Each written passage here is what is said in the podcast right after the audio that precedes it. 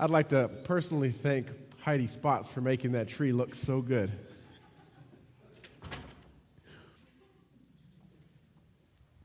Bless you.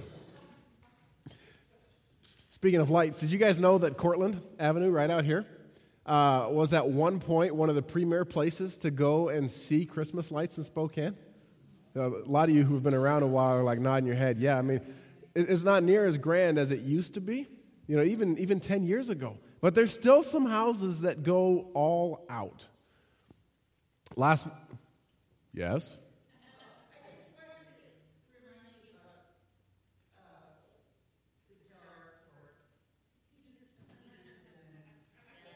Okay, perfect. You can remind me about the jar. There's a jar right here for Peterson and Daphne. Hold on to your money. Give it to me after. Okay, where was I? Talking about lights, right? Lights out in the foyer. Last week, I was talking to Ryan and Shelly Crone. We were talking about Christmas lights. And we were talking about Ryan needing to put the lights up on his house. And we were getting a kick out of it because it was about noon. And I said, Hey, Ryan, if you hurry, you got about six hours before the snow is scheduled to fall. You can get them all up there, right?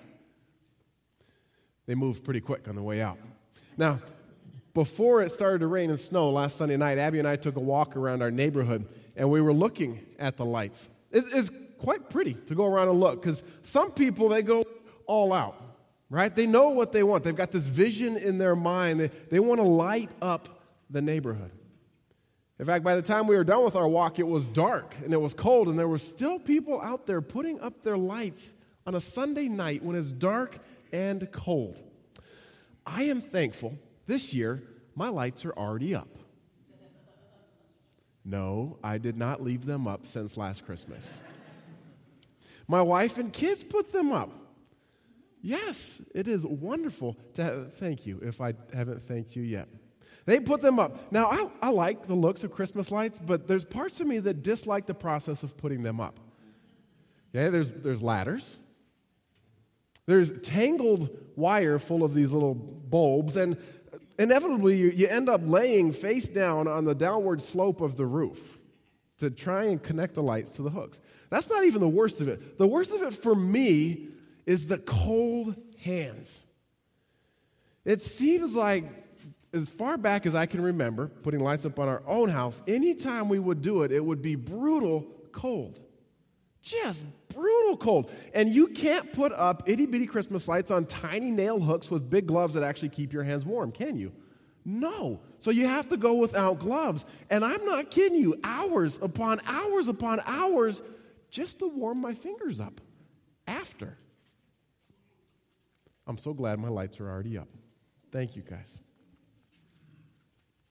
All that pain, all that suffering, just so people can walk around and look at your lights, just so they can drive and follow certain blocks that have a lot of lights on there.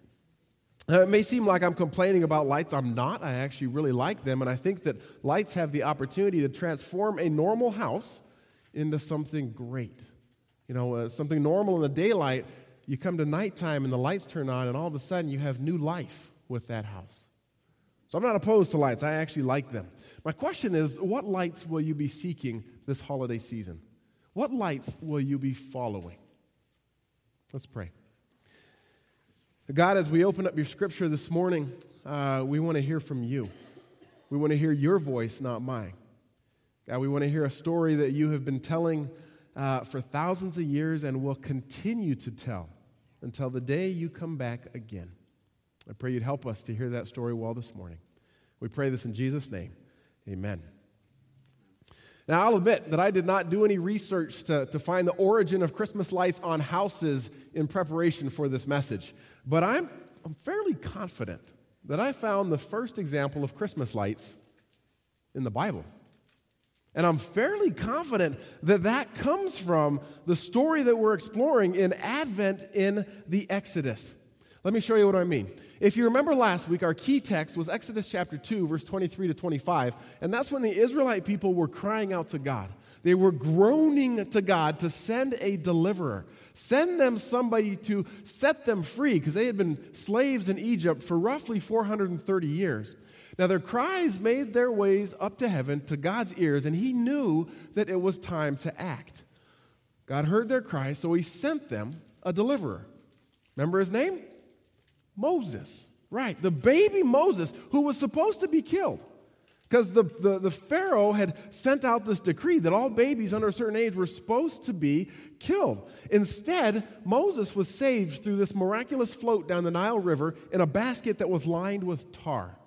Now, just so happens that the same Pharaoh who ordered the hit on all the babies, his daughter found Moses. He decided to raise him. Course, after Moses was nursed by his mother. Great story. You should go and reread it. So Moses grew up, and he grew up in and around the palace.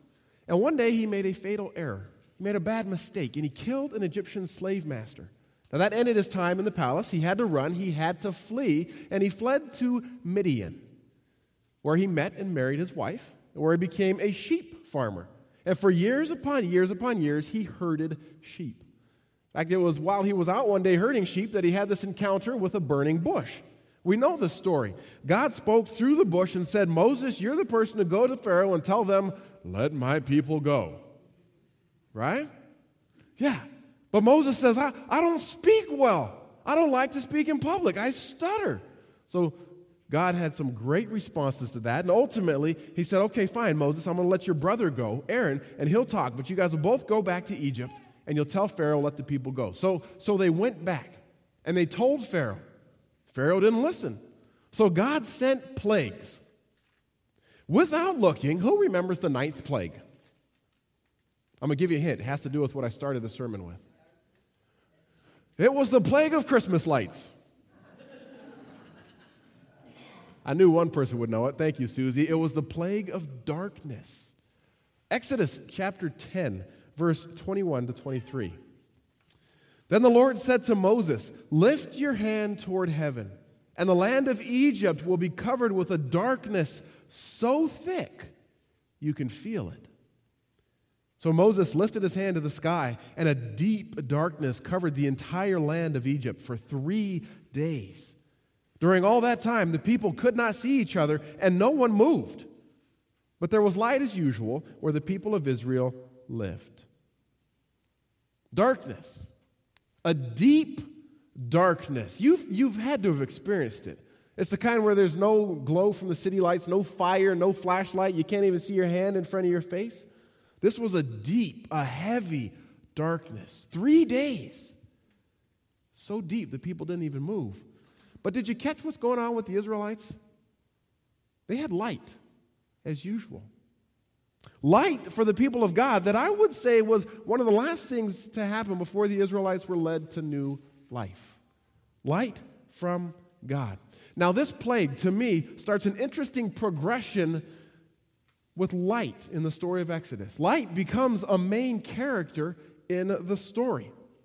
Because it only took one more plague before Pharaoh decided to let the Israelites go and worship the Lord in the desert. Because that's, that's what they had asked for. Moses had said, Let us go, let us perform our sacrifices in the desert. That's Exodus chapter 5, verse 1.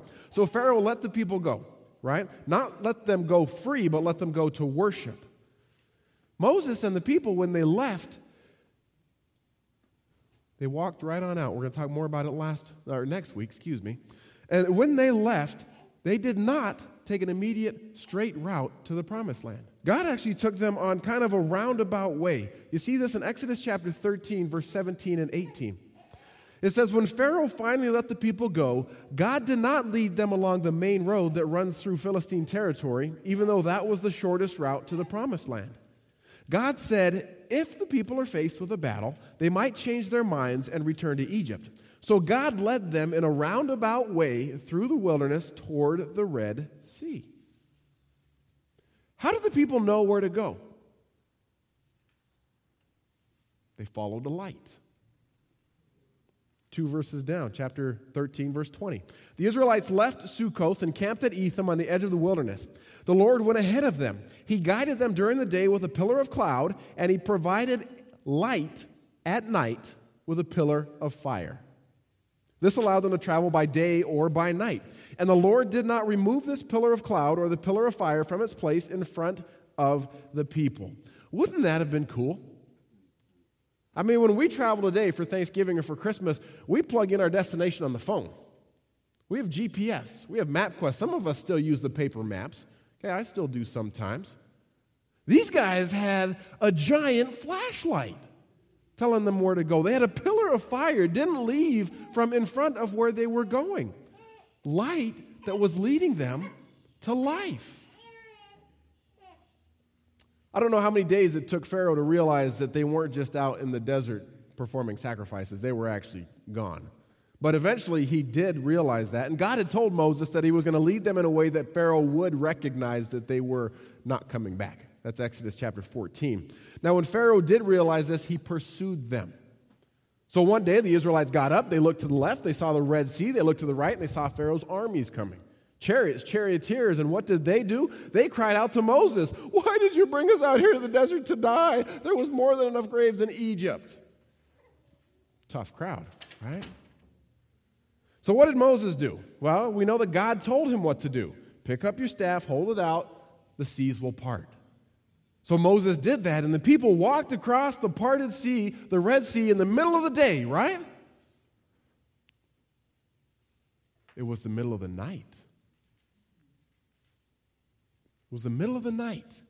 And in the middle of the night, in the Egyptian desert, it's pretty dark. I love that picture. It is pretty dark, except for that God sized flashlight. Exodus chapter 14, verse 19 and following. It says, Then the angel of God, who had been leading the people of Israel, moved to the rear of the camp. The people, or the, the pillar of cloud, also moved from the front and stood behind them. So the cloud settled between the Egyptian and the Israelite camps. As darkness fell, the cloud turned to fire, lighting up the night. But the Egyptians and the Israelites did not approach each other all night. Then Moses raised his hand over the sea. It's in the middle of the night now, okay? He raised his hand over the sea, and the Lord opened up a path through the water with a strong east wind. The wind blew all night, turning the seabed into dry land. So the people of Israel walked through the middle of the sea on dry ground, with walls of water on each side. Then the Egyptians, all of Pharaoh's horses, chariots, and charioteers, chased them into the middle of the sea. But just before dawn, the Lord looked down on the Egyptian army from the pillar of fire and cloud, and he threw their forces into total confusion. He twisted their chariot wheels, making the chariots difficult to drive. Let's get out of here, away from these Israelites, the Egyptians shouted. The Lord is fighting for them against Egypt. And when all the Israelites reached the other side, the Lord said to Moses, Raise your hand over the sea again. Then the waters will rush back and cover the Egyptians and their chariots and charioteers. So as the sun began to rise, Moses raised his hand over the sea, and the water rushed back to its usual place. I had always pictured them crossing in the middle of the day, but it wasn't. It was in the middle of the night. God protected his people, protected from the Egyptians, protected from the night by a light, a pillar of fire, a light that was leading them to life. So the Israelites marched on. No more pursuit from the Egyptians. And they were on their way to Mount Sinai. Now, in between the Red Sea and the Ten Commandments, walking down the, the hill with Moses, there was bitter water at Marah. There was manna and quail from heaven. There was water gushing from a rock. There was a visit from Moses' father in law, Jethro. There was a lot of walking, and there was even more complaining. This is all by the Israelites. When they get to Mount Sinai, God says, I'm going to reveal myself to you as a people. And do you know what he revealed himself as? A light by fire. Exodus chapter 19, verse 16 to 18. On the morning of the third day, thunder roared and lightning flashed, and a dense cloud came down on the mountain. There was a long, loud blast from a ram's horn, and all the people trembled. Moses led them out from the camp to meet with God, and they all stood at the foot of the mountain. All of Mount Sinai was covered with smoke because the Lord had descended on it in the form of fire. The smoke billowed in the sky like smoke from a brick kiln, and the whole mountain shook violently. God was in the light. And I, I would argue that while on Mount Sinai giving Moses the Ten Commandments, he was giving the Israelites instructions that would lead to life. So once again, you get light leading to life. After this Mount Sinai encounter, the God in the light led the Israelites through the desert, still with the pillar uh, of fire and the cloud. Anytime the Israelites would move, anytime the pillar of fire would move, the Israelites would move. Anytime God wanted them to stop, He'd make the, the pillar of fire stop. You can read this in Numbers chapter 9 on your, own, on your own later. The light over the tabernacle, a light guiding in the desert, a light leading to life. I told you I was convinced that I found the first Christmas lights in the Bible. We've talked a lot about light so far light leading, light guiding, light protecting. We still haven't come to the place where I think there's Christmas lights. In order to do that, we must fast forward. And we fast forward to the instructions where God is instructing Moses to instruct the Israelites to celebrate certain annual festivals. Annual festivals like Passover and unleavened bread, celebration of first fruits, feast of weeks, festival of the trumpets, the Day of Atonement, and finally, he said, celebrate the festival of tabernacles, the festival of shelters. This is to be a seven day festival where you will remember wandering around the desert being guided by a light. Leviticus chapter 23, verse 41 and following. God told Moses, You must observe this festival to the Lord for seven days each year. It's a permanent law for you, and it must be observed in the appointed month from generation to generation. For seven days you must live outside in little shelters. All native born Israelites must live in shelters. This will remind each new generation of Israelites that I made their ancestors live in shelters when I rescued them from the land of Egypt. I am the Lord your God. The festival of shelters, or tabernacles, or tents. The Hebrew word is Sukkoth. Okay, remember that. From that day on, when God instructed that, the Israelites have been celebrating the festival of tents, the festival of shelters, even to this day. So, fast forward from when God instructed that to the Gospel of Matthew.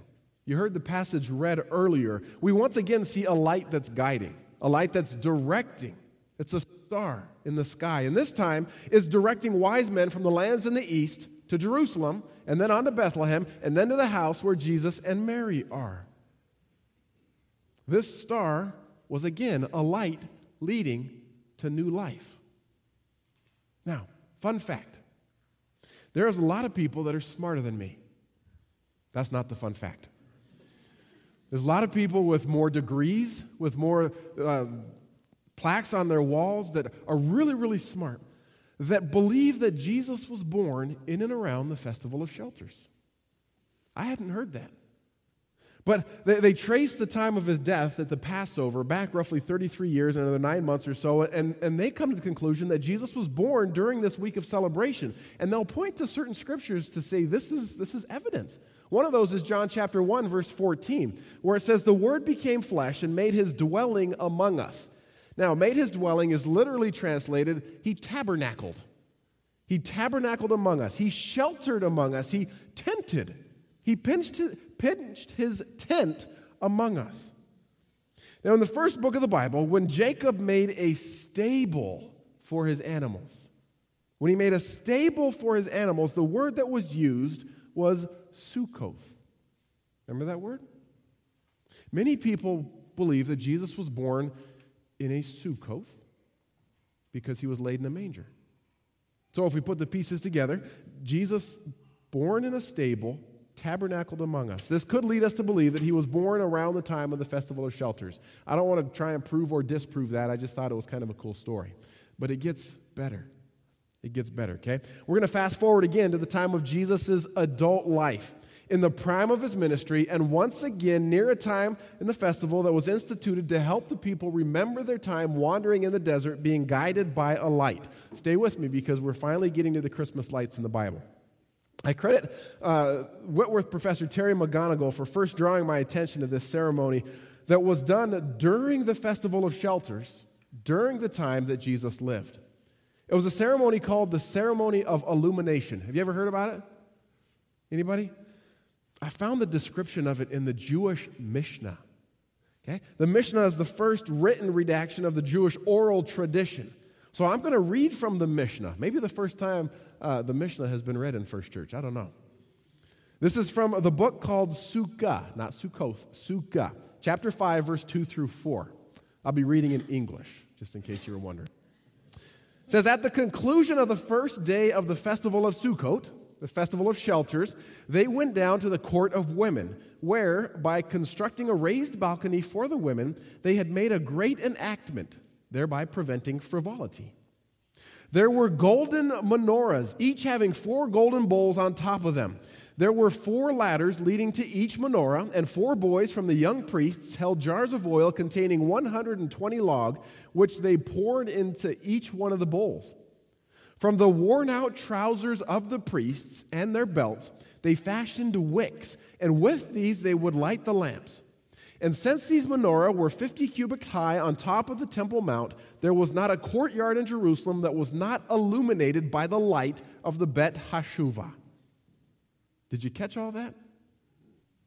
Let me explain. On the first day of the Festival of Shelters, in the part of the temple known as the Court of Women, there were four giant candelabras, four giant menorahs that were 75 feet high. Now, on top of each one of these, there were four large bowls. They were filled with oil, and they would be lit. On the evening of the first day of the Festival of Shelters, and every evening on, I believe, through that festival, they would be lit. And because Jerusalem and the temple were built on a hill, this lit up everything. You could see the light for miles upon miles upon miles. So picture it four giant candlesticks, each with four bowls, 16 bowls, giant lights, 75 feet up in the air, probably in the four corners of the court of women. Lights that would remind the people during this festival of the times when God led them through the desert by this pillar of fire. Are you getting the picture? I mean, if you're not picturing it here, just look up at the screen. Okay? That's an artist's rendering of that. That looks cool. What a glorious sight that must have been. Lights just lining the walls of the temple, celebrating the Exodus, celebrating the people being guided through the desert by a light. There's Advent in the Exodus. And look, it's the first Christmas lights. Yeah? It's the first Christmas lights. I say again, cool story. But it gets even better. It gets even better. Keep this picture in your mind, okay? 16 big lights, mental image as we move forward. Remember last week I told you that Jesus felt the family pressure of holidays and that his brothers were, were harassing him to go and, and to the celebration and prove that he was who he said he was. Do you remember what celebration it was? John chapter 7, verse 1 and 2.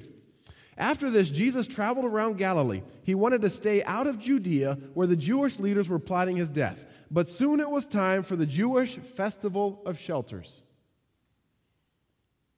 Jump down to verse 37 and 38, same chapter.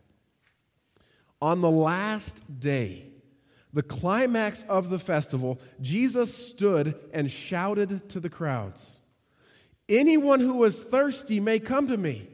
Anyone who believes in me may come and drink, for the scriptures declare rivers of living water will flow from his heart. So picture this the temple area where Jesus is teaching, crowded, shoulder to shoulder with people. Everybody came out for the last day of the party. It's the last big hurrah. And this water statement by Jesus caused great discussion and great debate there amongst the crowd. There were even authorities that were there to arrest him, but they didn't. Now, where was Jesus in the temple when he was teaching, when he said that? Do we know? We do. Chapter 8 of John, verse 20, says this Jesus made these statements while he was teaching in the section of the temple known as the treasury. But he was not yet arrested because his time had not yet come.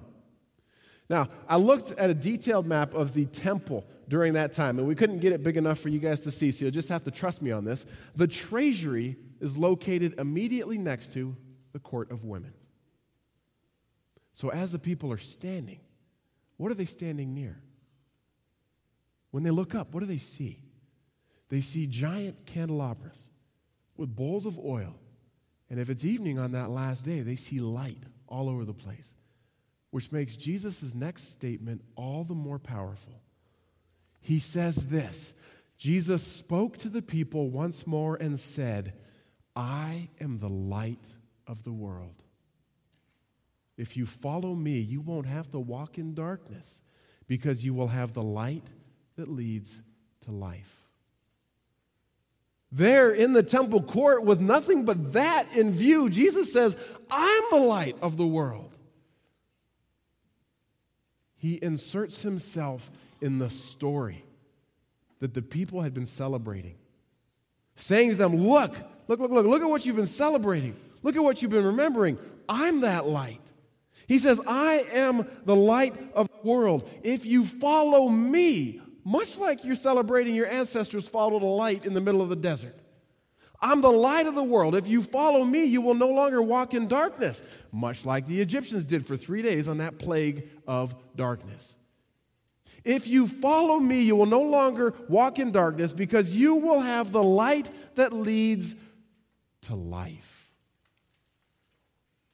Jesus is the light that leads to life. We've been fast forwarding a lot. I want to rewind about 520 years before Jesus' birth. The prophet Zechariah was speaking about a day when the Lord would return, he would wipe out his enemies, and he would rule in Jerusalem. Zechariah chapter 14, verse 16 says this In the end, the enemies of Jerusalem who survive the plague will go up to Jerusalem each year to worship the King, the Lord of heaven's armies, and to celebrate the festival of shelters. And just a few verses earlier, Zechariah said this Then the Lord my God will come, and all his holy ones with him. And on that day, the sources of light will no longer shine, yet there will be continuous day. Only the Lord knows how this could happen. There will be no normal day and night, for at evening time it will still be light. In the final book of the Bible, the Apostle John writes of the visions he sees. And God showed him a vision of the new Jerusalem. John says this I saw no temple in that city, for the Lord God Almighty and the Lamb are its temple. And the city has no need of sun or moon, for the glory of God illuminates the city, and the Lamb is its light. The Lamb is the light light guiding in the desert, light from candles reminding the people of those years of wandering, light in the New Jerusalem, Jesus saying, I am the light. What lights are we going to be amazed at this holiday season? What lights are we going to follow? Will it be the lights on the houses or in neighborhoods that are impressive? Or will we choose to follow the light of the world? Will that light that we celebrate being born perhaps during the festival of shelters? If we are following that light, are we willing to go wherever that light goes? Are we willing to put utter and complete trust in the light of the world to guide us? Would we be so bold to follow even without a pillar of fire? Are we willing to take Jesus at his word that he truly is the light of the world? We live in dark times. I don't think anybody would argue with that. And the prophet Isaiah said this The people who walk in darkness will see a great light. For those who live in a land of deep darkness, a light will shine. What is it that we are celebrating this Advent season? For me, as brilliant as the houses may be, I want to make sure I am following the light of the world because there is Advent in the Exodus. Will you join me on this journey? Let's pray.